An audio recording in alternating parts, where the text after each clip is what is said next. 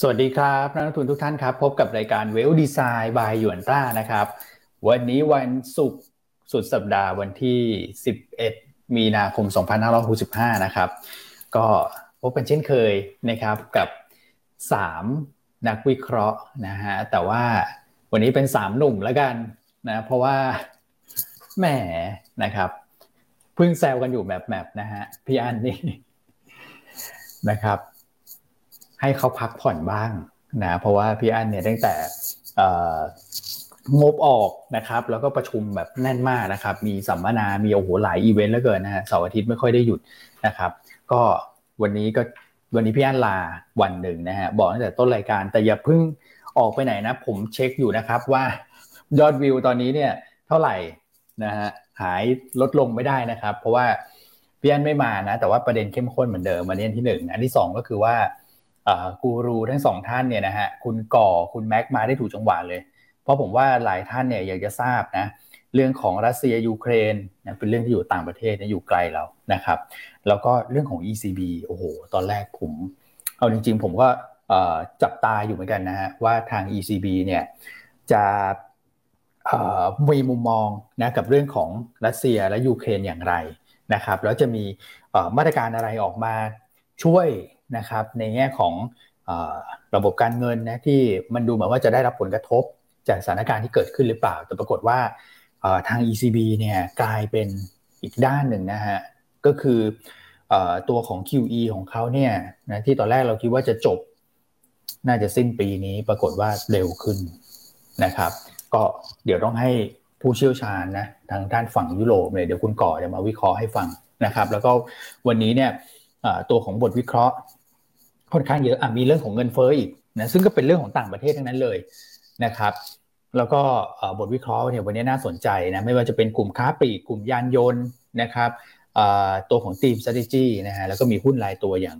บ้านปูพาวเวอร์แล้วก็ MK สุกี้ด้วยนะฮะทีม strategy วันนี้เนี่ยเราได้ข้อสรุปแล้วนะครับว่าแต่ละอุตสาหกรรมถูกกระทบจากต้นทุนพลังงานเท่าไหร่นะครับต้นทุนวัตถุดิบที่เพิ่มขึ้นเท่าไหร่ แล้วก็เรามองไปถึงเรื่องของค่าแรงด้วยนะถ้าเกิดว่ามีการปรับขึ้นค่าแรงมาเนี่ย นะครับจะกระทบ sector ไหนอะไรยังไงนะเดี๋ยวคุณแม็กมาเล่าให้ฟังอันนี้ห้ามพลาดเลยนะฮะ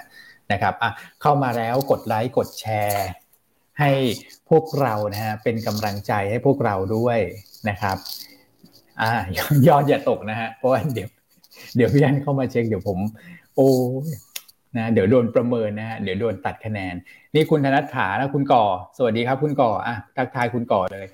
เขาบอก FC คุณครับเลยอะ ขอบคุณครับคุณนัทธาขอบคุณนะครับ คุณก่อนยังไม่ได้พูดเลยเนี่ย FC ทุกคนแหละนะครับอ่าครับผมนะครับอะโอเค สวัสดีครับ พี่อ้วนสวัสดีแฟนคลับรายการทุกท่านนะครับนี่คุณบางออนนะครับ ทักทายเข้ามา สวัสดีค่ะ เมื่อวานแนะนำท็อปไทยออยสุดยอดอ่าครับผมนะ เมื่อวานเนี่ยนะครับ ตัวของพวกโรงกลั่นปิโตเคมี มากันทั่วหน้านะคุณก่อนนะพี่พิยามเออนะครับ ให้ให้มุมมองไว้แล้วก็เขาจะมีแต่ละกลุ่มของเขาอะนะครับ เป็นทีมมามาแชร์อย่างเงี้ยนะฮะเขาก็เลือกได้แบบโหจังหวะพอดีเลยนะในในช่วงนี้นะฮะอะแล้วก็อาจจะมีเหมืองโปรแทสเนี่ยที่ขยับขึ้นมาหน่อยนะครับ อืมคุณไม่หน่อยเหมือนกันนะ เกือบจะซิลลิ่งเหมือนกันนะ คุณก่อโอ้กับทีอาซีเนี่ย โอ้ครับนะครับอ้าวนี่ เดี๋ยวแป๊บหนึ่งนะ คุณก่อคุณธนาดาเนี่ยนะฮะ กดเลิฟพี่แม็กดูเอฟซีคุณก่อกดเลิฟพี่แม็กนะครับ กดไล่พี่อ้วนไหมจะมีไหมครับอืมชอบชอบพี่แม็กตรงไหนช่วยเอาปากกามาวงด้วยครับ โอ้โห เดี๋ยวเดี๋ยวเดี๋ยวคุณก่อ สวัสดีสวัสดีนะครับเดี๋ยวขอทักทายทักทายมาอะนิดนึงสวัสดีพี่อ้วนพี่ก่อนะครับแล้วก็สวัสดีน้องคนด้วยนะครับผมครับผมอะว่าไงคุณแม็กทักทายเท่านี้เหรอครับ ทักทายแค่นี้พอคุณแม็กไปต่อไม่ถูกเลยเหรออะก็คุณแม็กเขินอยู่นะอืมครับนะ โอเคอะเดี๋ยวเดี๋ยวเดี๋ยวก่อนเดี๋ยวก่อนเดี๋ยวพี่พี่อ้วนทุกท่านด้วยนะครับพอผมเนี่ยคนสงสัยว่าเป็นหน้ามาหน้าม้ามาเลยครับตอนนี้ก่อนคุณจ่ายไปเท่าไหร่ก็อย่าลืมโอนไปให้หน้าหมาคุณด้วยนะก็เดี๋ยวเดี๋ยวมาฟังนะมุมมองของครับของคุณแม่ก็มีอะไรนำมาเสนออีกเยอะนะครับอะเดี๋ยวเราไปครับผมสรุปภาพก่อนไหมเมื่อวานนะครับ ดูเหมือนว่าตลาดหุ้นไทยมีมีแกว่งนะคุณก่อเดี๋ยวบวกเดี๋ยวลบใช่เดี๋ยวบวกเดี๋ยวลบนะอืมใช่คครัรับบผม ไปไม่สุดนะเมื่อวานเนี้ยตลาดหุ้นไทยด้วนคุณแม็กครับนะครับ ไปไฮเนี่ย ประมาณเกือบเกือบหนึ่งหก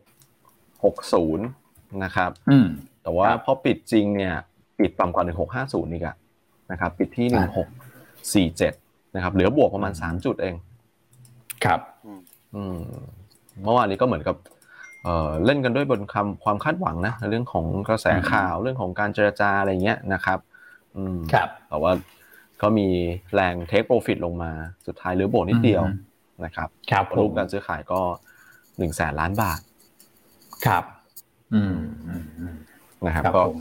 กลุ่มเด่นเหมือนเมื่อวานเออเหมือนเมื่อกี้ที่เราคุยกันก็ที่ยกตัวอย่างไปครับก็อย่างอ่าโรงกลั่นนะครับอืมอืมโรงกลั่นก็จะค่อนข้างเด่นหน่อยนะครับครับเอ่อแต่กลุ่มแบงก์เนี่ยที่เคยเป็น leader นะครับหรือว่าเป็นตัวนำอือฮึเมื่อวันก่อนเนี่ยที่พาตลาดครับขึ้นมาเนี่ยปรากฏว่าเมื่อวานนี้แบงก์กลับเริ่ม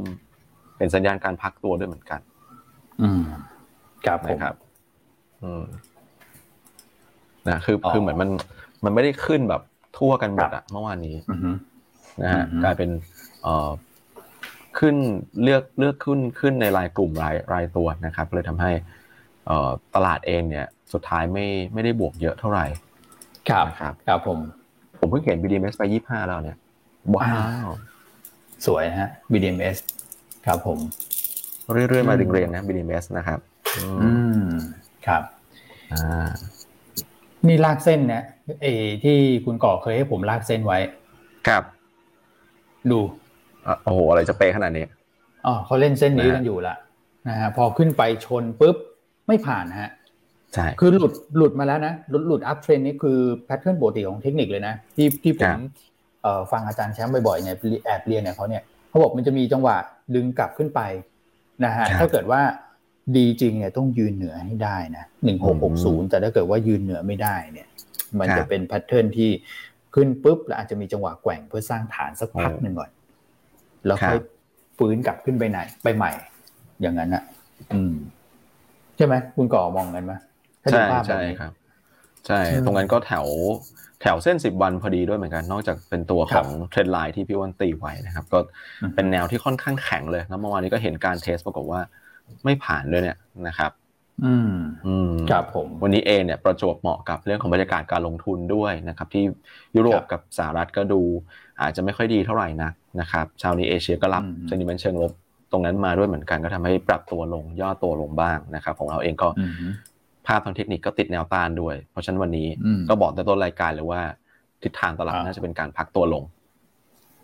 อ่าอืมไม่ต้องลุ้นนะนะครับคุณก็ใช่ใช่ใช่ครับโอเคแต่ว่าโอเคลงอาจจะไม่ได้ลงแรงเท่าไหร่นะครับครับเป็นลักษผมณะของการพักๆมากกว่านะฮะอืมฮึอืมฮึโอเค อ่า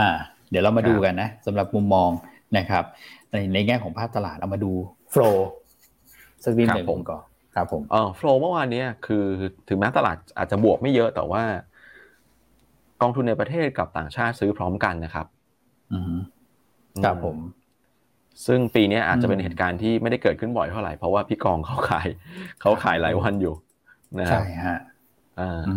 มแต่เมื่อวานเนี้ยนะมีการซื้อพร้อมกันนะครับครับกองทุนที่ซื้อสองวันอืมติดละครับ อืมอืมอืมนะครับเมื่อวันนี้ซื้อเคยมีประมาณสองพันล้าน ส่วนต่างชาติเนี่ยอาจจะเอ่อคือกลับมาซื้อเพราะวันก่อนขายมา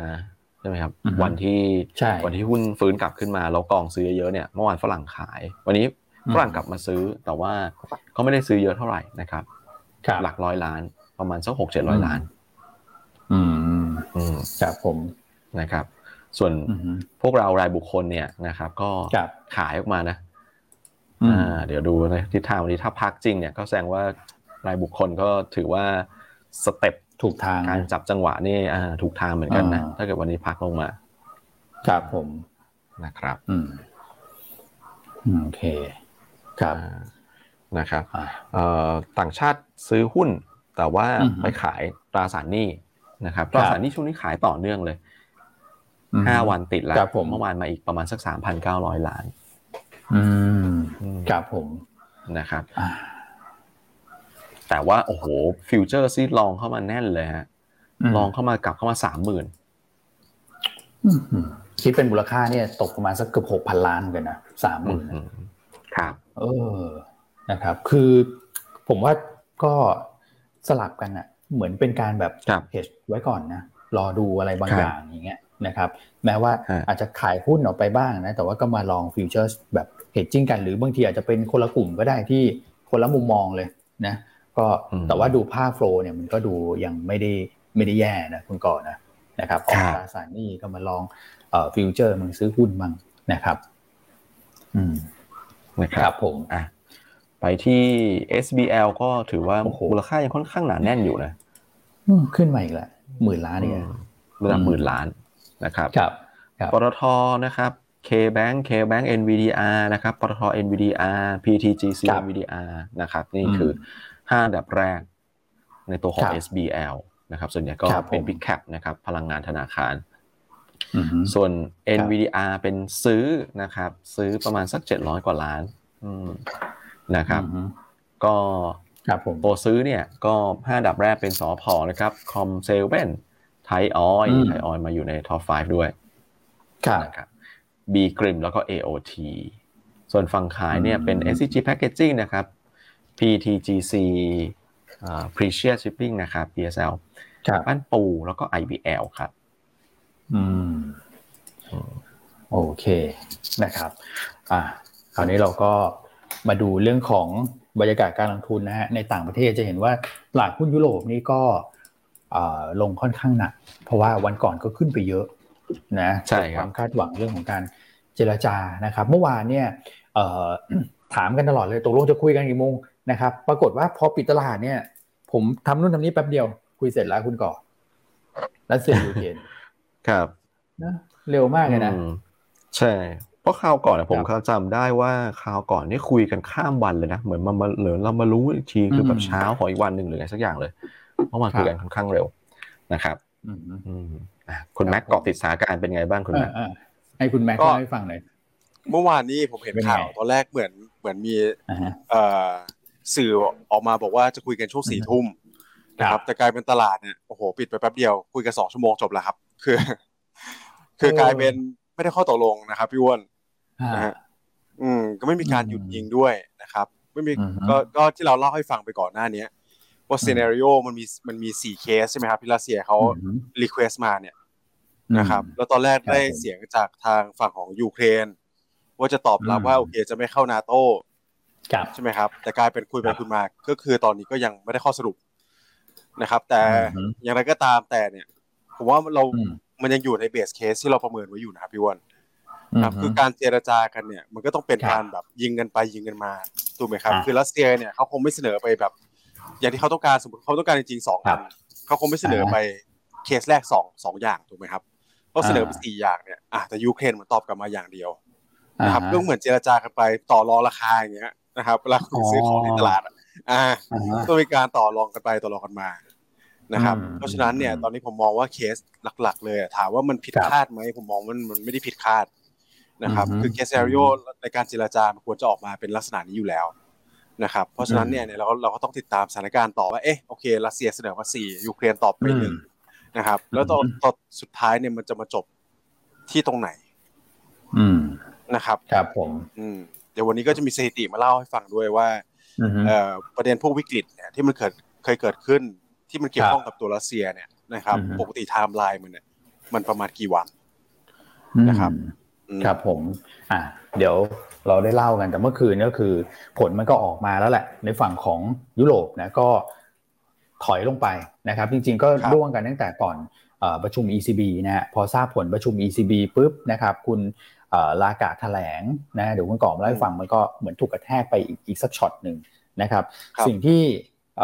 ตลาดเห็นเนี่ยก็คือความตึงเครียดมันก็ยังอยู่นะก็ยังมีการโจมตีมีการใช้มาตรการคว่ำบาตรอะไรกันไปนะครับ แต่ว่ารัฐมนตรีต่างประเทศของทางรัสเซียเขาบอกว่าการที่จะพบปากกันระหว่างผู้นำเนี่ยมันก็มีโอกาสเกิดขึ้นได้นะเมื่อทุกอย่างพร้อมนะครับ ในฝั่งของเยอรมันเองก็บอกว่า ฉันคงตัดความสัมพันธ์กับทางรัสเซียแบบขาดสะบั้นยังไม่ได้นะมันก็จะมีประเด็นประเด็นตรงนี้อยู่เนี่ยที่อาจจะยังไม่ได้เป็นแบบถึงขั้นว่าเป็นลบซะทีเดียวนะพอมาประเมินเรื่องของผลกระทบเรื่องอะไรพวกนี้แล้วเนี่ยมัน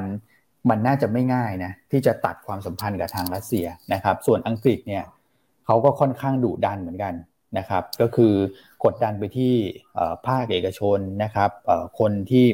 เป็นระดับมหาเศรษฐีเนี่ยของรัสเซียเนี่ยล่าสุดเนี่ยทางคุณอะไรนะฮะโรมันอับราโมวิชใช่ไหมเชลซีอะเชลซีครับครับใช่ไหมคุณก่อสายฟุตบอลโดน ใช่ใช่ครับ ก็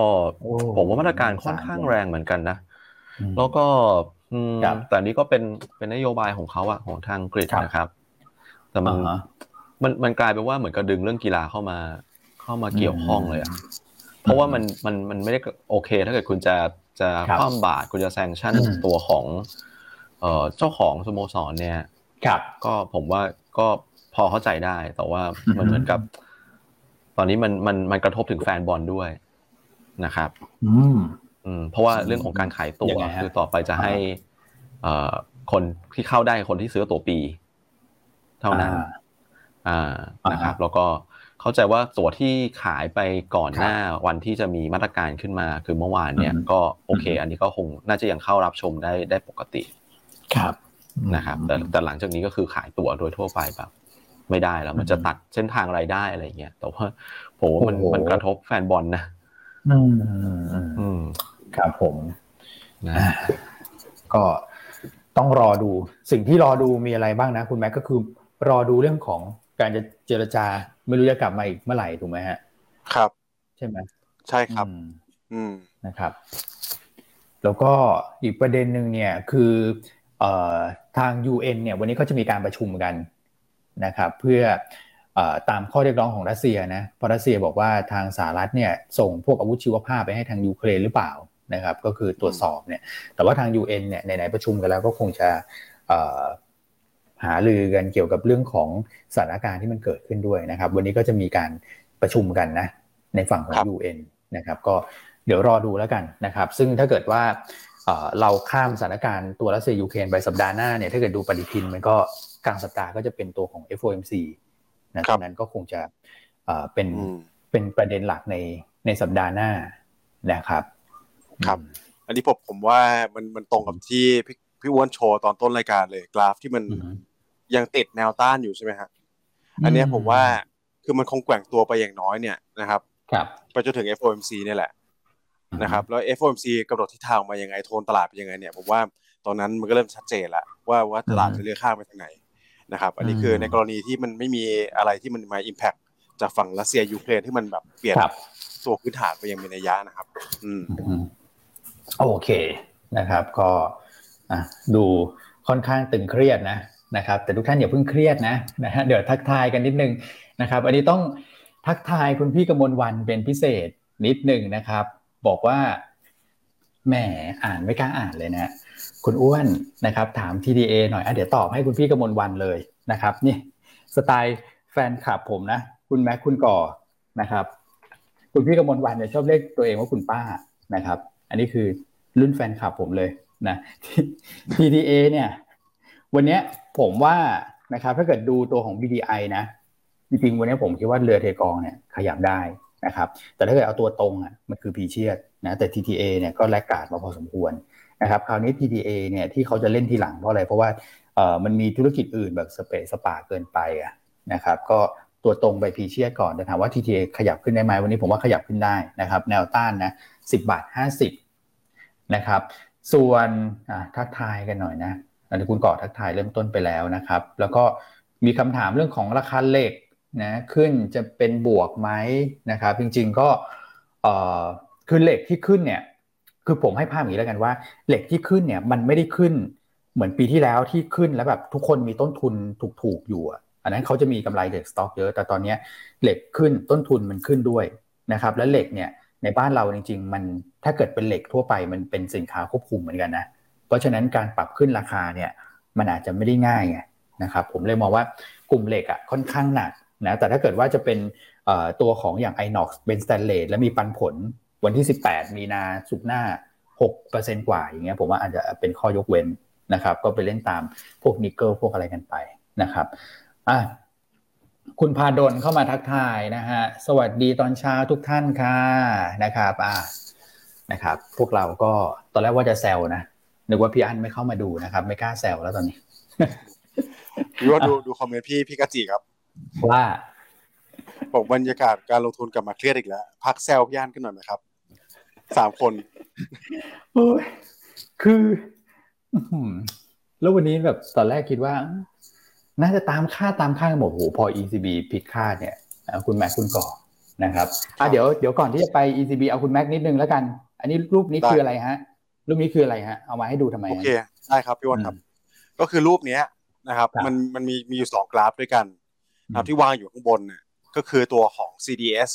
นะครับ อันนี้เราเล่าให้ฟังไปแล้วเรา CDS ก็คือการที่มันเป็นตัวชี้วัดแหละ นะครับว่าแนวโน้มในการเสี่ยง default ของพันธบัตรรัสเซีย รัฐบาลรัสเซียเนี่ยมันมากน้อยขนาดไหนนะครับกราฟสูงข้างบนก็คือความเสี่ยงเยอะนะครับ แต่พอเรามาดูข้างล่างเนี่ยไอตัวสี่กราฟที่มันสไปค์พุ่งขึ้นไปสี่อันเนี่ยนะครับพี่วัน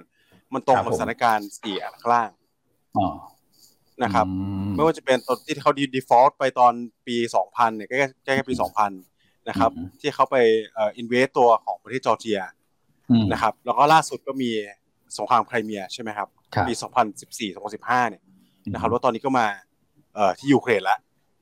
นะครับแต่สองประเด็นที่อยากแชร์คือพี่ว่านดูอันนี้คือเป็นกราฟของข้างล่างเนี่ยนะมันจะเป็นตัวของดอลลาร์กับตัวของค่าเงินรัสเซียรูเบิลนะครับว่ามันอ่อนค่ามาเท่าไหร่แล้วนะครับ ตั้งแต่ต้นคริสิสอันนี้เขานับตั้งแต่มันตั้งแต่แบบยังยังไม่ได้แบบเป็นสงครามเต็มตัวนะครับ แต่ตั้งอ่าเริ่มตั้งแต่ที่เขาเริ่มมีการเคลื่อนกำลังพลมีเริ่มเริ่มมีการเอ่อประทะประทานกันนะครับ อาจจะอาจจะไม่ใช่ทางกำลังทหารเนี่ยก็คือตอนนี้สถานการณ์ปัจจุบันเนี่ยมันเข้ามาอยู่สักประมาณเก้าสิบวันแล้วครับพี่วันครับผมก็คือตั้งแต่ปลายปีที่แล้วนะครับ เพราะฉะนั้นเนี่ยถ้าเราเราดูสีสถานการณ์ก่อนหน้าเนี่ยนะครับ มันลากยาวไปอย่างน้อยก็สักสองร้อยวันนะครับพี่วันคือถึงเพราะฉะนั้นเนี่ยใช่ นะครับอาจจะมีการปรับตัวดีขึ้นในในในในช่วงของวันที่แบบร้อยเจ็ดสิบร้อยแปดสิบอะไรเงี้ย แต่ว่าคือประเด็นหลักนะครับ ถ้ามันลากยาวไปหกเดือนเนี่ยอืมแสดงว่ามันต้องมีการเจรจากันไปมานะครับไทม์ไลน์เนี่ยมันก็คงไม่ได้เร็วแบบโอเคเจรจากันตกลงรู้เรื่องเลยนะครับ อันนี้คือคือคือประเด็นหลักนะครับ ที่ผมว่าตลาดก็ไม่ควรจะให้เทน้ำหนักแบบโอเคเฮ้ยเรามีการนัดเจรจากันระหว่างรัสเซียยูเครน นะครับเราจะไปคาดหวังให้เขาจบอะภายในเดือนสองเดือนเนี่ยผมว่ามันค่อนข้างยากนะครับรีบตอนนี้รัสเซียเขาก็เตรียมพร้อมมาค่อนข้างเยอะแล้วครับพี่วันนะครับเก็บ foreign reserve มานะครับดอลลาร์ reserve ทองคำอ่าใช่ครับ ก็คือคือเขาเตรียมพร้อมมาให้ให้มันสถานการณ์เนี่ยลากยาวแล้วเขายังไหวเนี่ย ผมว่าเขาเตรียมพร้อมมาระดับหนึ่งแล้วนะครับ อืมโอ้ภาพนี้ดีนะครับ ก็แปลว่าประเด็นเนี้ยอยู่กับเรานะ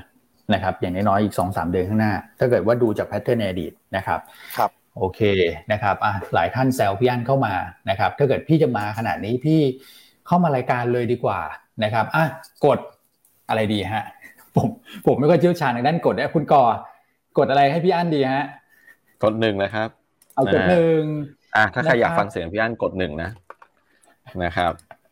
เนี่ยเราส่งแรงกดดันไปนะให้พี่อันเข้ารายการ นะครับ เธอไม่อยากพักใช่ไหมเดี๋ยวฉันให้เธอเข้ารายการเลยจ้ะนะครับกดหนึ่งเข้ามานะครับ ทุกท่านนะพี่อันพี่อันรับชมอยู่นะทักทายพี่อันได้นะ พิมพ์เข้ามาได้นะฮะทักทายได้นะครับ มาแล้วฮะมาแล้วฮะเริ่มรัวแล้วฮะหนึ่งฮะครับผมดูนะฮะว่าพี่ตั้นพี่พี่อั้นกับกระแสสังคมนะฮะคุณก่อนสุดยอดเลยอะคุณก่อน นี่ยาลงแรงนะฮะมาตรการแบบแซงชั่นเลยเนี่ยครับโอ้โหเราใช้กระแสสังคมนะใช้มวลชนกดดันนะฮะ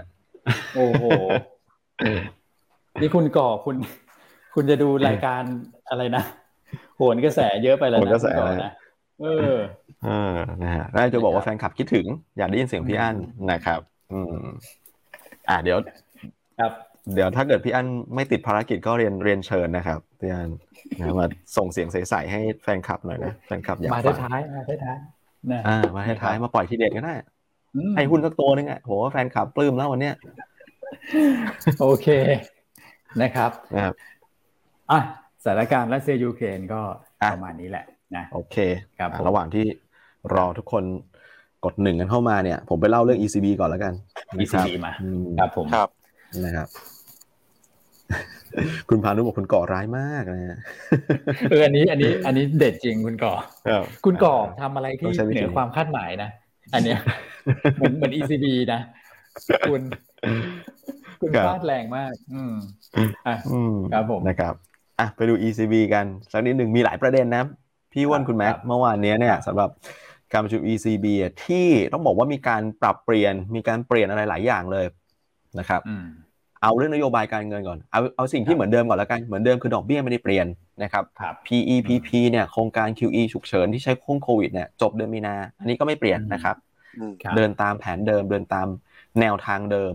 อ่าแต่ว่าเปลี่ยนสิ่งที่เปลี่ยนเนี่ยคือตัวโปรแกรม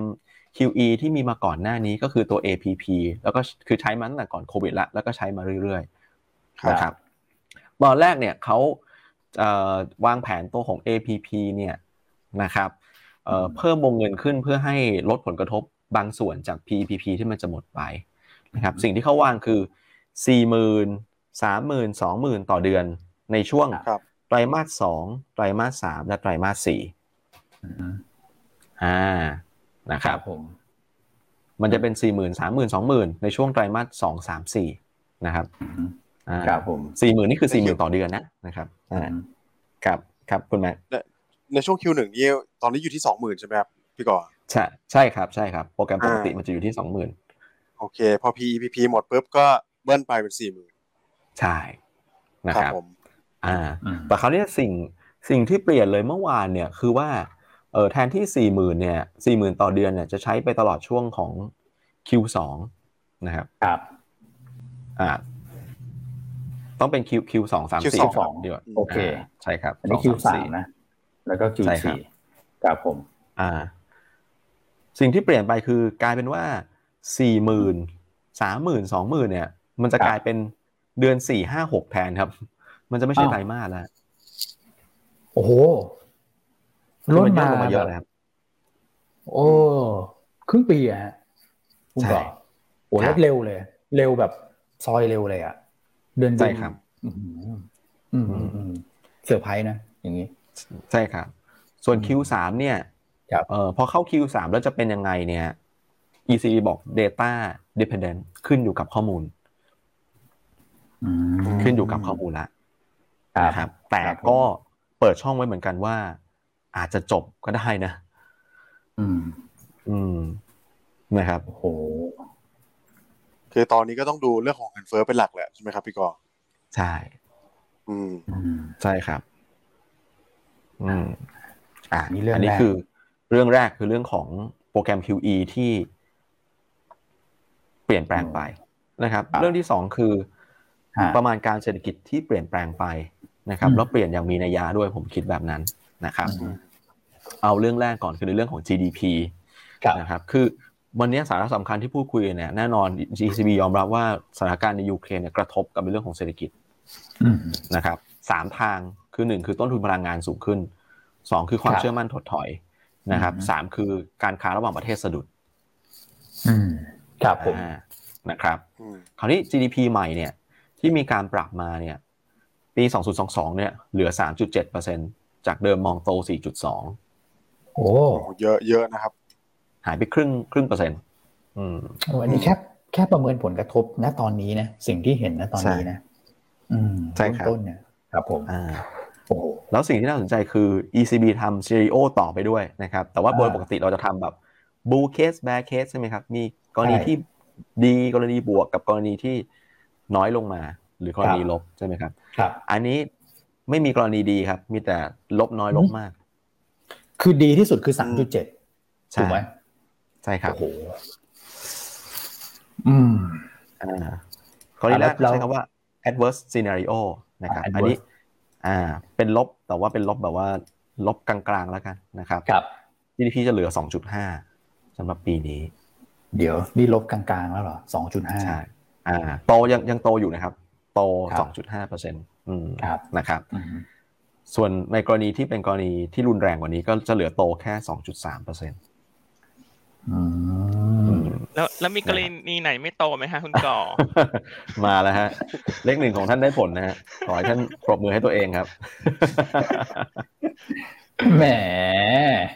สวัสดีทุกท่าน ไปไหนมาเนี่ย คุณก่อนี่ร้ายมากๆเลยอะคุณให้กระแสสังคมกดดันนะคุณเขาช่วงนี้คุณก่อเขาติดรายการโหนกระแสพี่อัน เขาใช่ใช่ดูตลอดเลยก่อคุณก่อนนี่รุนแรงมากคือพอดีวันนี้อันปวดหัวนิดนึงฮะ ก็เลยพักกับว่าไม่ทำไม่ทำรายการเช้า แต่ว่าก็ยังทำงานเหมือนเดิมนะแต่ว่าขอตื่นสายนิดนึงนะครับเออแต่ก็ตื่นมาดูรายการนะยังทำงานปกตินี่แหละแค่แค่เว้นเช้านิดนึงก็ฟังไปด้วยนะเพลินๆนะดูสามหนุ่มเขาพูดอะไรกัน ไม่คิดว่าจะมามุกนี้นะคุณบอกมาให้กดหนึ่งกดดันน่ะคุณแม็ก คุณอ้วนคุณก่อต้องช่วยอ่านแล้วนะ คุณช่วยลุมคุณก่อหน่อยเร็วคือคือเป็นอะไรที่เหนือความคาดหมายพี่อันแต่ผมว่าเป็นสิ่งที่นักทุนต้องการนะเพราะว่าอะไรรู้ไหมเนี่ยคือบรรยากาศการลงทุนเนี่ย ต้องพี่เท่านั้นเลยนะครับ ที่จะมาเนี่ยหลายท่านก็บอกว่าคิดถึงพี่อั้นจังเลยนะครับ เห็นบรรยากาศ โอ้สีแดงเนี่ยอยากจะฟังเสียงพี่อั้น อะไรอย่างเงี้ยนะครับผม บรรยากาศวันนี้ก็หลายท่านก็น่าจะสบายสบายหรือเปล่านั่นเพราะเมื่อวานนี้เราบอกว่าอะไรฮะ เราบอกว่าหนึ่งหกหกศูนย์ขึ้นขายจำได้ไหมฮะ เราบอกว่าขายไปเลยคุณจะไปเบ็ดอะไรผลการเจรจาเมื่อวานนี้ เพราะต่อให้เจรจาออกมาดี สัปดาห์หน้าก็มีเรื่องของเฟดรออยู่ เพราะฉะนั้นคิดไปกลับแล้วเนี่ย โอกาสที่มันจะขึ้นต่อมันน้อย แต่ถ้าเพราะว่าหุ้นมันรีบาวขึ้นมาแล้วใช่ไหมฮะประมาณหกสิบเจ็ดสิบจุดเนาะหลังจากหลุดไปหนึ่งห้าแปดศูนย์ครับถูกไหมครับเออถ้าผลการเจรจาออกมามันไม่ได้มีอะไรที่เป็นบวกหุ้นมันก็จะอ่อนตัวลงนะครับเพราะฉะนั้นว่าแฟนคลับส่วนใหญ่ก็อยากจะมาฟังแหละว่าวันนี้ถ้าอ่อนลงมาจะซื้ออะไรดีครับนะครับเพราะส่วนใหญ่อันว่าขายไปแล้วละเมื่อวานใครขายใครขายไปแล้วตอนขึ้นมาแรงกดเลขเก้าฮะ มากดเลขเก้านะครับ แล้วก็อันขอทุกท่านขอแท้ขอเทียน มาจัดการคุณก่อให้หน่อยกูจะเอากระแสสังคมมากดดันกลับใช่ไหมคุณพี่ นี่อันกำลังมานั่งจิบกาแฟนั่งฟังรายการแล้วตายแล้วมันมุกไหนเนี่ย แล้วเราแล้วเราก็ไม่ได้ติดอะไรเราก็แบบอะเข้ามาหน่อยก็แล้วกันเออแล้วคุณก่อเขาพูดดักทางเลยนะ ถ้าพี่อันไม่ติดอะไรนะครับใช่เขาลายมากๆเลย นะครับโอ้อะก็เดี๋ยวมาดูกันแต่ว่าสิ่งหนึ่งที่อันคิดว่าตลาดมันอาจจะไม่ได้แย่มากนักนะ เพราะว่าทุกท่านต้องพิจารณาดูว่าตลาดตอนนี้มันกลัวเรื่องอะไรมากกว่ากัน ระหว่างเรื่องยูเครนกับเรื่องของน้ำมันนะครับ ซึ่งเชื่อว่าตลาดอะ หลัก ๆ กลัวเรื่องน้ำมันมากกว่า เพราะถ้าน้ำมันขึ้นแล้วลากยาว มันจะกระทบเศรษฐกิจให้มีโอกาสเข้าสู่ recession ใช่ไหมครับ แต่ว่า สังเกตดูสิครับว่าน้ำมันเมื่อคืนไม่ได้ขึ้นนะน้ำมันเริ่มทรงๆถูกไหมครับเพราะฉะนั้นอันเชื่อผลกระทบวันนี้ไทยเราก็เนื่องจากเมื่อวานเราไม่ได้ขึ้นเยอะด้วยนะ วันนี้ถ้าลงอันก็คิดว่าลงมาก็ไม่น่าจะลงลึกอะเอาเป็นว่าถ้าลงก็มีแรงซื้อละกันสำหรับวันนี้นะครับโอเคแล้ววันนี้เราก็มีบทวิเคราะห์ฉบับพิเศษให้ทุกท่านด้วย ไม่แน่ใจเด็กๆ ขายโฆษณากันไปหรือยังครับบทวิเคราะห์วันนี้ อ่า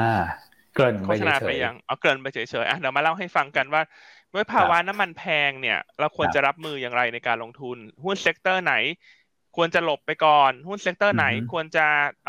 หาจังหวะเข้าซื้อในช่วงนี้นะฮะก็อยู่อันต้าให้คำตอบท่านในวันนี้นะในบทวิเคราะห์ special report ของเรา อืม ครับผม โอเค อะ นี่กะว่าจะแค่เข้ามาทักทายนะ มาแย่งเขาพูดสังงานโอเค เขาส่งกลับให้เด็กๆสามคนพูดนะฮะ อะเดี๋ยวให้ให้คุณก่อเล่าเรื่องตัวเลขเงินเฟ้อนะนะครับเพราะว่ามันมีสามเรื่องหลักๆนี่แหละนะเรื่องยูเครนไปแล้วเรื่อง ECB ไปแล้วอะเรื่องเรื่องเงินเฟ้อของสหรัฐนะครับครับอ่าจริงๆ ขอขอแถมอีกนิดนึงนะครับพี่วอนเรื่องของ ECB ก็มีเรื่องของประมาณการเงินเฟ้อเหมือนกันซึ่งผมคิดว่าสำคัญด้วยนะครับเงินเฟ้อปีปีนี้เนี่ยนะครับปรับขึ้นมานะครับ จากเดิมมองไว้ 3.2เปอร์เซ็นต์กลายเป็น 5.1 แล้วครับเท่าไหร่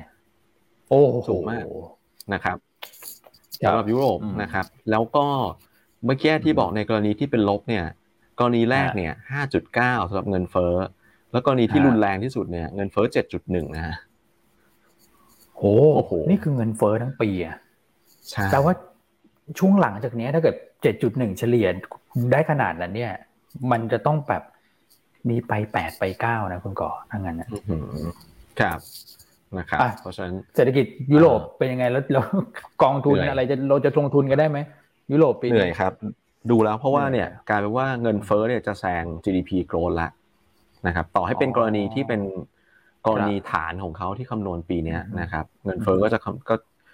ก็จะแซงตัวตัวโกรดทางเศรษฐกิจละเพราะฉะนั้นเรื่องของกองทุนยุโรปเนี่ยผมว่าหรือว่าตลาดหุ้นยุโรปโดยภาพรวม ผมว่าปีนี้ปีนี้อาจจะต้องเหนื่อยกว่ากว่าภูมิภาคอื่นๆ นะครับโอเคแหละระหว่างทางอาจจะมีเด้งได้บ้าง เพราะว่าเขาลงมาลึกนะครับ แต่ว่าภาพระยะกลางถึงยาวเนี่ยยังมีจะมีภาพเศรษฐกิจที่กดดันอยู่นะครับโอเค ฝั่งยุโรปหนักฮะ ช่วงนี้ครับผมครับ แต่แต่ถ้าเกิดว่าเรามองอีกด้านหนึ่งนะถ้าเกิดโฟล์ไม่ไปทางนู้นนะในแง่ของภูมิภาค ก็อยู่กับเรานะคงอาจจะไม่ได้แบบโอ้โหไหลออกจากนู้นแล้วมาเรานะแต่อย่างน้อยๆเนี่ย สมมุติว่าคิดว่าเอ้ยฉันจะกลับไปตรงนู้นดีไหม ก็คงยังไม่กลับตอนนี้แหละ อยู่กับประเทศไทยเราก่อนเพราะกลับไปแล้วดูเอาลุกไม่ค่อยสวยเลยนะครับครับอะโอเคฮะเงินเฟ้อนะครับ ก็ตามคาดแหละ ใช่ไหมอ่าก็ใช่ครับ อันนี้ออกมาตามตามคาดเลยทั้งตัวคอทั้งตัวเฮดไลน์นะครับมันออนมันเยออนเยียออกมาตามคาดเลยนะครับอืมครับ ก็เลยอาจจะไม่ได้มีน้ำหนักเยอะเท่าไหร่สำหรับ เอ่อเมื่อคืนนี้นะครับ ก็ไปติดตามการประชุมเฟดในช่วงของสัปดาห์หน้า 15-16 มีนา ซึ่งดอกเบี้ยเนี่ย อันนี้มองกันอยู่แล้วล่ะ 25 basis point เนี่ยคงเอ่ออันนี้เป็นสิ่งที่ตลาดมองแล้ว แต่ว่าเฟดเองก็ถึงรอบที่จะเปิดเผยประมาณการเศรษฐกิจด้วยเหมือนกัน เหมือนกับ ECB เอานะครับ GDP เงินเฟ้อมองยังไงนะครับ เดี๋ยวไปฟังเฟดกันสัปดาห์หน้า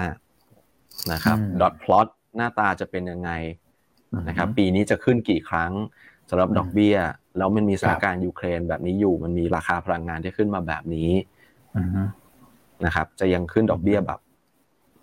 รัวๆๆอยู่ไหมอืมครับผมนะครับเดี๋ยวรอดูคุณแม็กมองไงคุณแม็กมองไงครับผมขอเสริมนิดนึงก็คือเมื่อวานนี้รายงานเงินเฟ้อออกมา ใกล้เคียงกับตลาดคาดใช่ไหมครับ แต่ถ้าพี่อ้วนลองสลับไปดูตัวของ bond yield เนี่ย นะครับ คือมันมันเริ่ม price in การขึ้นเอ่ออัตราดอกเบี้ยเพิ่มขึ้นแล้วจำได้ไหมครับที่ที่ที่เราเคยแชร์ภาพให้ท่านฟังว่า ไอตัว Fed fund rate เนี่ยนะครับ ที่เราไปดูแหละคาดการเงินไอการขึ้นอัตราดอกเบี้ยเนี่ยมันลดลงมาเหลือประมาณห้าถึงหกครั้งใช่ไหมครับ ตอนนี้มันกลับไปเจ็ดรอบอีกอีกครั้งหนึ่งแล้วนะครับ ก็คือครั้งละยี่สิบห้า basis point เจ็ดครั้งเหมือนเดิมแล้วตอนเนี้ยนะครับ ตัว bond yield เนี่ยขึ้นทั้งคู่เลยทั้งสองปีสิบปี นะครับสองปีเนี่ยก็จะค่อนข้างชัดเจนเลยว่ามัน reflect ตัวของการขึ้นอัตราดอกเบี้ยนะครับผมว่าคือคือเงินเฟ้อเนี่ยเป็นเรื่องหลักครับพี่อ้วนอย่างในในเมื่อกี้ที่พูดถึงตัวของ ECB เนี่ยผมผมก็มองว่าการที่ทางฝั่งสหรัฐทำแซงชั่นพลังงานใช่ไหมครับ ECB เนี่ยแทบจะมีโอกาสน้อยมากเลย ที่จะทำแซงชั่นกับพลังงานกับรัสเซียได้นะครับเพราะทำเมื่อไหร่เนี่ยผมว่าเงินเฟ้อพุ่งแน่นอน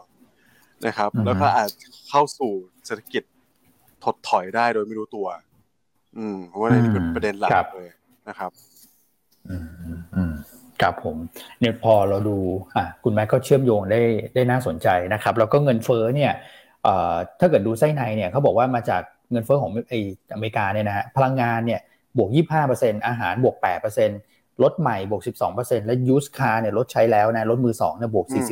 41%คือถ้าเกิดว่าดูไส้ในเนี่ย มันลงยาก นะเพราะว่า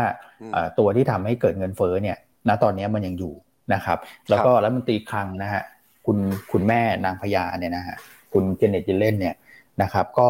ออกมาให้ความเห็นว่าเดือนมีนาเอามาอีก เงินเฟ้อยังไม่ลงง่าย ๆ สูงสุดในรอบ 40 ปีแล้วยังสูงอีกนะครับ แต่เขาเชื่อว่าเฟดเนี่ยมีวิธี เพราะในอดีตที่ผ่านมาเงินเฟ้อก็เคยขึ้นแบบเนี้ยแล้วมีวิธีที่ละมุนละม่อม แล้วให้ soft เขาเรียกว่า soft landing นะแทน recession นะครับเขาไม่เชื่อว่าเฟดจะจะแบบใช้มาตรการแบบแข็งกร้าวที่ทำให้เศรษฐกิจมันชะลอตัวนะครับอะก็เดี๋ยวรอดูแล้วกัน แต่ว่าสิ่งที่คุณแม็กไปไป search ไปไปดูมาก็คือเจ็ดครั้งปีนี้มันขยับขึ้น แต่ว่าโอกาสที่จะขึ้นครั้งเดียว 50 basis point ยังไม่ใช่ ก็ยังเป็น 25 basis point ไปเรื่อยๆอยู่ โอเค ถูกต้องครับครับผมอ่าอันนี้ก็เป็นเรื่องของเอ่อ สิ่งที่เกิดขึ้นนะฮะสามเรื่องเมื่อคืนนี้เราก็สรุปมาประมาณนี้นะครับ แล้วมันก็สะท้อนภาพมาที่บรรยากาศการลงทุนในเช้าวันนี้นะซึ่งถ้าเกิดพูดกันตามตรงมันเป็นลบนะครับแต่มันเป็นลบเนี่ยพี่อันบอกแล้วนะลบกับบ้านเราเนี่ยไม่ได้เยอะนะเพราะว่า indicator ที่เราให้ทุกท่านมอนิเตอร์จำได้ไหมฮะมีอะไรบ้างนะครับน้ำมันทองคำนะครับ bond yieldนะน้ำมันเริ่มขึ้นน้อย ทองคำเริ่มขึ้นน้อยนะครับมันไม่ได้เป็น indicator ที่แบบ 4ตัวมาพร้อมกันแบบเป็นเอกฉันท์เหมือนก่อนหน้านั้นนะครับก็เลยมองว่า downside ของบ้านเราไม่ได้เยอะ แต่ว่าเดี๋ยวเลือกกลุ่มเลือกหุ้นเดี๋ยวให้พี่อันเลือกนะครับ คราวนี้ในส่วนของในประเทศนะนิดเดียวสั้นๆ ก่อนที่จะไปทีม strategy วันนี้เนี่ยนะครับก็เมื่อวานเนี่ยศบคก็ให้ความเห็นที่ที่น่าสนใจเกี่ยวกับเรื่องของสถานการณ์โควิด ซึ่งหลายท่านก็ถามเข้ามาในช่วงต้นรายการนะครับ แล้วก็กราฟว่าจะพีคเมื่อไหร่เนี่ยผมคงไม่ต้องตอบแล้วนะฮะเพราะผมก็ เดี๋ยวตอบไปได้เดี๋ยวก็ผิดนะฮะ อันนี้คือผู้เชี่ยวชาญเนี่ยเขาให้มุมมองมาแล้วว่า น่าจะพีคในช่วงประมาณสักเดือนเมษาพฤษภานะครับ และเดือนกรกฎาเป็นต้นไปเนี่ยจะเป็นโรคประจำถิ่น นั่นหมายความว่าสิ่งที่ทุกท่านรอนะอยากจะเจอพี่อั้นตัวจริงตอนไหนเนี่ยนะผมคิดว่าก็คงจะเป็นเนี่ยฮะกรกฎาสิงหาเนี่ยนะครับก็น่าจะกลับเข้าเข้าไปใช้ชีวิตกันไม่ได้ปกติหรอก เราก็ต้องใส่แมสต้องใส่อะไรกันแหละนะครับ แต่ว่า ความด้วยความรุนแรงนะฮะแล้วก็ด้วยสถานการณ์ด้วยอะไรพวกนี้มันก็ควรจะต้องคลายตัวลงนะตามคาดการณ์ของสาธารณสุขนะครับ อันนี้คือเรื่องของในประเทศนะครับอะเดี๋ยวให้คุณแม็กเล่าตัวของทีม strategy นะครับ แล้วเดี๋ยวค่อยให้พี่อั้นสรุปภาพนะว่าวันนี้ sector ไหนน่าลงทุนอะไรยังไงนะครับ วันนี้คุณแม็กมีทีม strategy นะนะครับโอเคเดี๋ยวผมผมเล่าเป็นภาพรวมก่อนแล้วกัน นะครับว่าคือปัจจัยตอนนี้ที่นักลงทุนคงจะทราบกันดีอยู่แล้วนะครับแล้วก็ให้น้ำหนักค่อนข้างมากเนี่ยคือราคาของตัวพลังงานแล้วก็สินค้าโภคภัณฑ์ที่มันปรับตัวเพิ่มขึ้นอย่างมีสำคัญนะครับแล้วก็มันมันเร่งตัวเนี่ย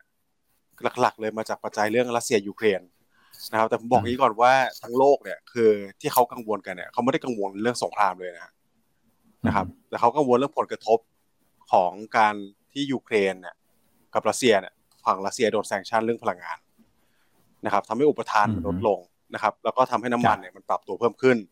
ซึ่งน้ำมันเนี่ยก็มันจะเป็นต้นทุนของอุตสาหกรรมทั้งโลกอยู่แล้วนะครับ อย่างประเทศไทยเราเนี่ยก็ได้รับผลกระทบมาแล้ว จากเงินเฟ้อล่าสุดที่รายงานออกมาห้าเปอร์เซ็นกว่านะครับ อ่า อันนี้คือก็จะสรุปภาพรวมให้ฟังว่า คือทำไมผมมองว่าตัวราคาน้ำมัน แล้วสินค้าโภคภัณฑ์เนี่ยมันจะเป็นตัวที่เป็นพระเอกเลยที่นักลงทุนต้องจับตาดูในในการลงทุนในปีนี้นะครับ อ่าอ่าสมมุติว่าอ่าเราดูราคาน้ำมันเนี่ยซึ่งเป็น commodity หลัก ใช่ไหมครับ เวลามันขึ้นเนี่ย มันจะส่งผลครบสองสองอย่างสองแบบด้วยกัน ตรงๆเลยเนี่ยนะครับมันก็ทำให้สินค้าทดแทนนะครับพี่อ้วนอย่างตัวถ่านหินอย่างตัวก๊าซธรรมชาติเนี่ยมันปรับตัวขึ้นอยู่แล้วอันนี้ก็ตามการชัดเจนนะครับแต่อีกอย่างหนึ่งคืออย่างที่ผมเล่าไปเมื่อกี้คือมันไปเพิ่มในแง่ของต้นทุนนะครับพอเพิ่มของต้นทุนเนี่ย มันก็จะส่งผลกระทบเป็น snowball effect นะครับพอต้นทุนเพิ่มนะครับ ค่าของชีพเนี่ยในในการใช้ชีวิตของพวกเราเนี่ยมันก็ลดลงถูกไหมครับอ่าเพราะฉะนั้นสิ่งที่บริษัทจดทะเบียนต้องทำคืออะไรครับ คือการที่ต้องเพิ่มค่าค่าแรงให้พนักงาน เพื่อไปชดเชยกับเงินเฟ้อที่มันเพิ่มขึ้นจากน้ำมันถูกไหมครับอ่าเพราะฉะนั้นเนี่ยมันก็จะเป็นวน loop อยู่อย่างเงี้ยซึ่งผมมองว่าอันนี้เป็นปัจจัยที่ค่อนข้างน่ากังวลนะครับ ครับอ่าถามว่าโอเคราคาน้ำมันปรับตัวขึ้นมาขนาดเนี้ยสูงขึ้นสูงสุดในรอบสิบปีเนี่ย นะครับ sector ไหนที่มีผลเอ่อได้ผลประโยชน์ sector ไหนเสียผลประโยชน์แล้วก็มีการสรุปใน paper นี้นะครับ อย่างบ้านเราเองเนี่ยคือหลักๆเลยอะก็ไม่ค่อยมีตัวที่ได้ผลประโยชน์มากนักนะครับ ก็คือจะเป็นตัวของพลังงานต้นน้ำปทสพปตทอ่าบ้านปูอย่างเงี้ยเป็นต้นนะครับที่เขาอ่าใช่ครับ ที่เขาได้ผลประโยชน์จากตัวถ่านหิน ตัวน้ำมันนะครับ แต่ว่าคือเราเนี่ยไม่ค่อยมีเหมืองนะครับ เราก็เลยไม่ได้ผลประโยชน์จากตัวของ แบบเอ่อวัสดุโลหะที่มันเพิ่มขึ้นนะครับเหมืองทองเหมืองทองอะไรต่างๆนานาเนี่ยบ้านเราไม่ค่อยมีนะครับครับ แต่ว่าผลกระทบส่วนใหญ่เนี่ยมันลงไปในหลายอุตสาหกรรมเลยครับ อืมตอนที่เราสรุปใน paper นี้เราก็จะมีไปการมีการไปคุยกับนักวิเคราะห์ปัจจัยพื้นฐานนะครับ ว่า sector ไหนมีโดน impact เท่าไหร่ยังไงบ้างนะครับ แต่เราก็ rank ตัวที่โดนผลกระทบจากราคาน้ำมันที่มันปรับตัวเพิ่มขึ้นเนี่ย ล่าสุดเป็นห้า sector ด้วยกันนะครับ กลุ่มแรกเนี่ยเป็นวัสดุก่อสร้างอันนี้คือชัดเจนเพราะมันเป็นต้นทุนของเขานะครับ กลุ่มพลังงานกลางน้ำปลายน้ นะครับกลางกลางน้ำก็อย่างที่ย่านเข้ามาแชร์ให้ฟังนะเมื่อวานนี้เรื่องของตัวท็อปเนี่ยนะครับกลุ่มที่สามจะเป็นกลุ่มเกษตรอาหารเครื่องดื่ม อันนี้ขึ้นโดยผลกระทบทางอ้อมนะครับคือตัวเงินเฟ้อมันเป็นดライブตัวของเอ่อสต็อกนะครับไม่ว่าจะเป็นเอ่อข้าวโพดครับกากถั่วเหลืองพวกนี้นะครับ อันนี้มันก็จะโดนผลกระทบในเชิงของต้นทุนนะครับกลุ่มที่สี่กลุ่มยานยนต์ นะครับ นี่ก็ในธีมลักษณะคล้ายๆกันนะครับแล้วก็กลุ่มที่ห้าก็เป็นกลุ่มอิเล็กทรอนิกส์ครับครับนะครับพี่วันแต่ว่าถ้าพี่วันไปดูหน้าสองเนี่ย มันก็จะมีผลกระทบของราย sector ที่เราเอ่อรวบรวมมาครับทั้งในแง่ของพลังงานนะครับ ในแง่ของตัวสินค้าอุปโภคบริโภคที่เป็นต้นทุนวัตถุดิบนะครับแล้วก็ในแง่ของแรงงานด้วยที่ผมเล่าให้ฟังว่าแรงงานอาจจะมีแนวโน้มปรับตัวขึ้นได้ นะครับไอ้สีแดงๆเหลืองเนี่ยนะครับคือกลุ่มที่ได้รับผลกระทบนะครับมากน้อยเนี่ยก็คือสีเหลืองอาจจะได้รับระดับปานกลางนะครับแต่สีแดงเนี่ยจะได้รับผลกระทบเยอะ ไม่ว่าจะเป็นฝั่งของต้นทุนวัตถุดิบเองหรือฝั่งของพลังงานเองนะครับ เพราะฉะนั้นเนี่ยแต่ว่าคือสรุปภาพรวมให้ฟังว่าตอนเนี้ยนะครับราคาน้ำมันผมว่ามันก็ price in เรื่องการแซงชั่นไปค่อนข้างเยอะแหละที่มันขึ้นไปแตะแบบร้อยสี่สิบเหรียญแล้วย่อลงมาเลยครับพี่วันนะครับ เพราะฉะนั้น คือประกอบกับภาพของรัสเซียที่ผมแชร์ไปก่อนหน้านี้ว่ามันอาจจะลากยาวได้ถึงสองร้อยวันใช่ไหมครับเพราะฉะนั้นระหว่างนี้มันคงมีไซเคิลของการปรับตัวขึ้นและลงของราคาน้ำมัน แล้วท่านก็สามารถดูกราฟเนี้ยนะครับ ประกอบได้เลยนะครับ ก็คือถ้าน้ำมันน้ำมันขึ้นผลกระทบเนี่ย สีเหลืองสีแดงเนี่ยโดนนะครับ commodity ขึ้นโดน แต่ถ้าสมมติมันปรับตัวลงมาเนี่ย พวกสีเหลืองสีแดงนี่แหละ จะได้ผลประโยชน์อ่าโอเค อ่า มันจะสวนทางกับทางกันครับนะครับ อันนี้อันนี้เราเรายกในแง่ผลกระทบมาให้ดู แต่ว่ามันก็ต้องมีการกลับกลับข้างอยู่แล้วนะครับ ถ้าราคาพวกเนี้ย commodity มันออกตัวลงมานะครับอืมอ่าก็จะเป็นกลุ่มห้ากลุ่มนั่นแหละ ที่ผมกล่าวไปว่าโดนผลกระทบเยอะที่สุดนะครับ หรือพวกกลุ่ม anti commodity นั่นเองครับพี่วอนอืมครับผม ซึ่งอันนี้ตารางนะครับ ต้องขออภัยนะนะ เพราะว่ามันเอ่อ ด้วยด้วยคอมพิวเตอร์ของผมเองนะครับ แต่ว่าตั้งใจเลยนะสำหรับใครที่ cap cap เนี่ยวันนี้วันนี้เนี่ย cap ไปนี่เหนื่อยเลยนะนะครับ แต่ว่าถ้าเกิดในบทวิเคราะห์ของท่านเนี่ยตัวหนังสือจะเรียงกันถูกต้องสวยงามนะครับ ก็ผมว่าที่คุณแม็กทำมาวันนี้น่าสนใจเลยนะครับด้วยความที่หนึ่งก็คือระยะเวลาในการเจรจาเนี่ย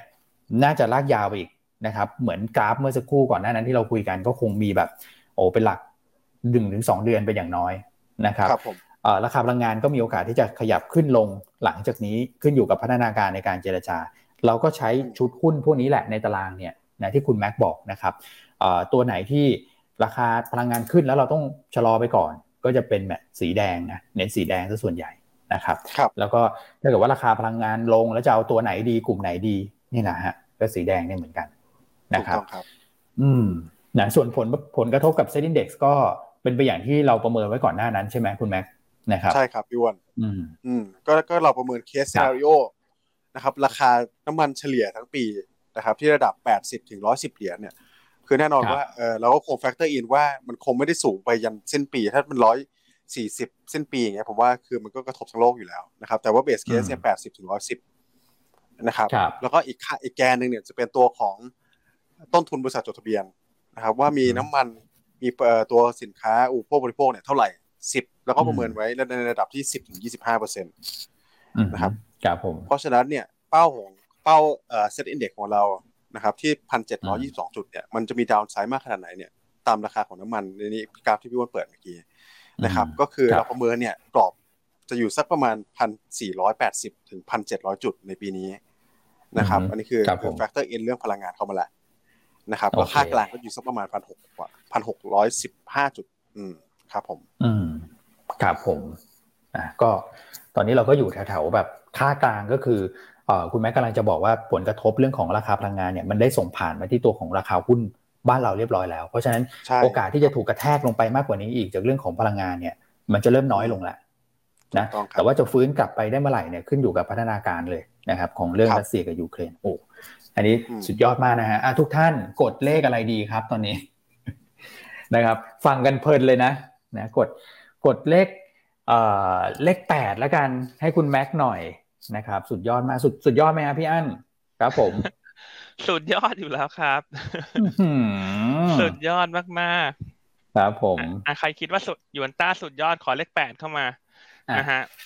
ครับผมวิเคราะห์นี้คงจะตอบโจทย์ท่านได้นะครับ ว่าตอนเนี้ยผลกระทบมันเป็นอย่างไร แล้วไม่มี factor อะไรที่ต้องติดตามบ้าง ครับใช่ครับ โอเคอะพี่อั้นมาดูกลุ่มไหมกลุ่มไหน จะยังไงดีวันนี้สั้นๆ ครับวันนี้ใช่ไหมครับ วันนี้ตลาดก็คงจะพักกันนะครับ เพราะว่าโดยรวมๆเนี่ย เอเชียก็ไม่ได้เป็นใจด้วยนะครับ แล้วก็นอกจากนั้น เนื่องจากเข้าสู่ช่วงสุดสัปดาห์แล้วคนก็คงจะอยากจะเวทแอนซีเพื่อที่จะรอดูสถานการณ์ในยูเครนในวันเสาร์อาทิตย์ที่จะถึงนี้ รวมทั้งการประชุมธนาคารกลางสหรัฐหรือว่าเฟดเนี่ยในวันที่ 16 มีนาคม เพราะฉะนั้นวันนี้ตลาดหุ้นไทยมีโอกาสที่จะไซด์เวดาวลงมานะฮะแต่ถ้าถามว่าระดับการลงเนี่ย ถ้าลงไปลึกนะฮะถึงระดับหนึ่งหก สามศูนย์เนี่ยอันว่าแถวนั้นน่าจะมีการเกิด technical rebound ได้นะครับโดยส่วนตัววันนี้ก็มองตลาดหุ้นไทยควรจะลงสักประมาณครึ่งเปอร์เซ็นต์เนอะถ้าครึ่งเปอร์เซ็นต์ก็สักประมาณเจ็ดถึงแปดจุด แต่ถ้ามันลงเกินระดับหนึ่งเปอร์เซ็นขึ้นไปเนี่ยมันควรจะมีโอกาส technical rebound ขึ้นมาได้นะฮะอย่างที่เมื่อสักครู่แชร์ไปว่าน้ำมันมันไม่ได้ขึ้นแรง ทองคำก็ไม่ได้ขึ้นแรง เพราะฉะนั้นเอ่อสะท้อนได้เห็นว่าสถานการณ์ในยูเครนเนี่ยเมื่อวานแม้ว่าผลการเจรจาอาจจะไม่ได้มีความคืบหน้ามากนัก นะครับ ขออภัยนะครับ แต่ว่าไม่ได้เซอร์ไพรส์ตลาดแบบรุนแรง คืออันเชื่อว่าตลาดโดยรวมเมื่อวานนี้ก็เชื่อครึ่งไม่เชื่อครึ่ง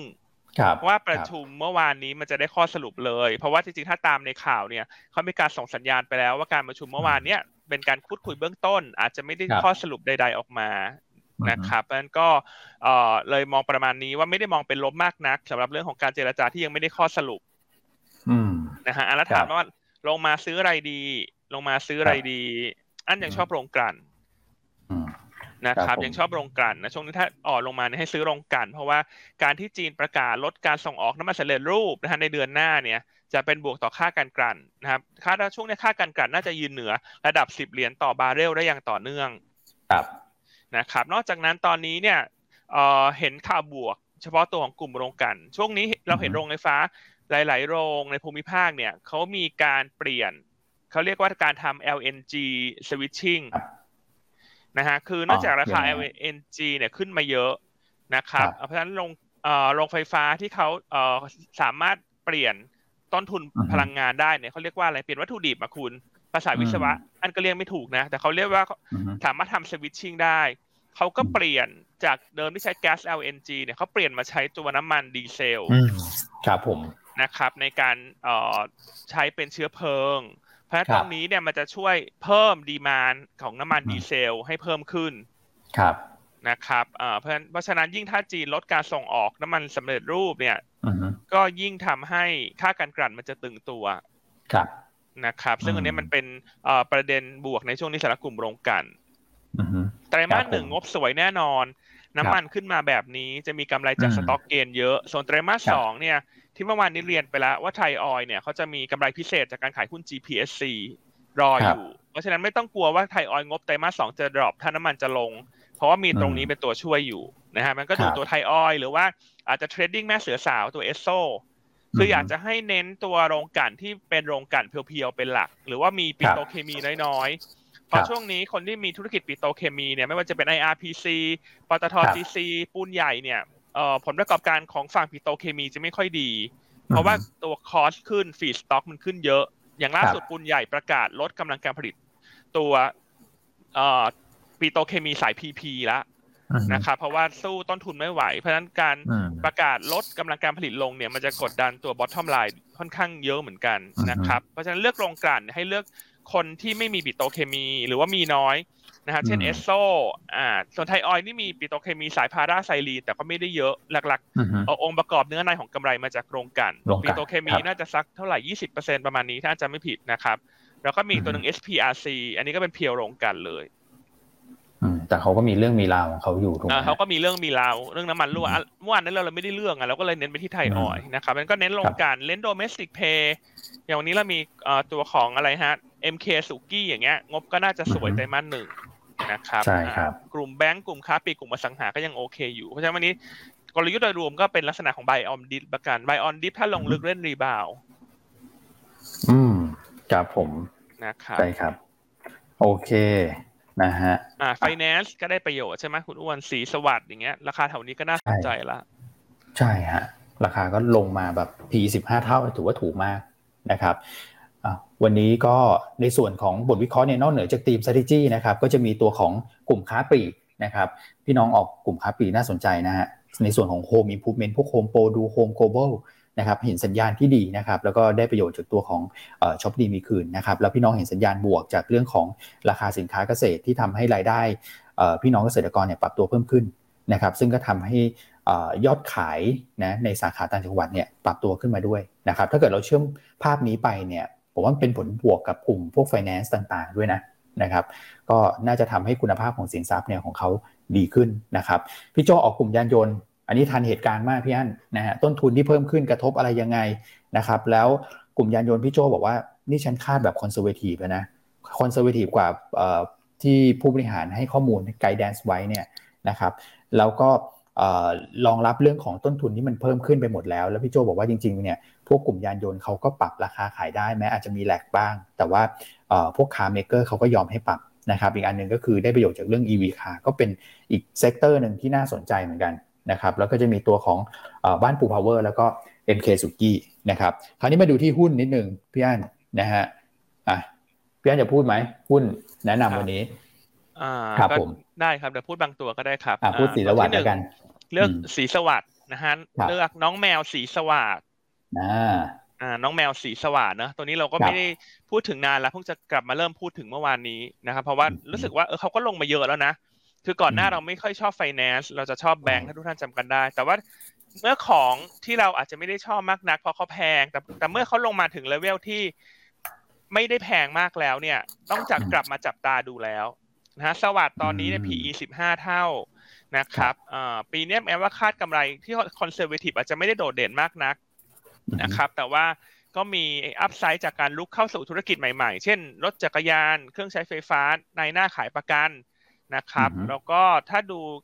ราคาสินค้าเกษตรที่เพิ่มขึ้นจะเป็นบวกกับรายได้เกษตรกรนะฮะซึ่งแบบลูกค้าของสวัสดิ์ส่วนใหญ่ก็กระจายตัวอยู่ในต่างจังหวัดเยอะ เพราะฉะนั้น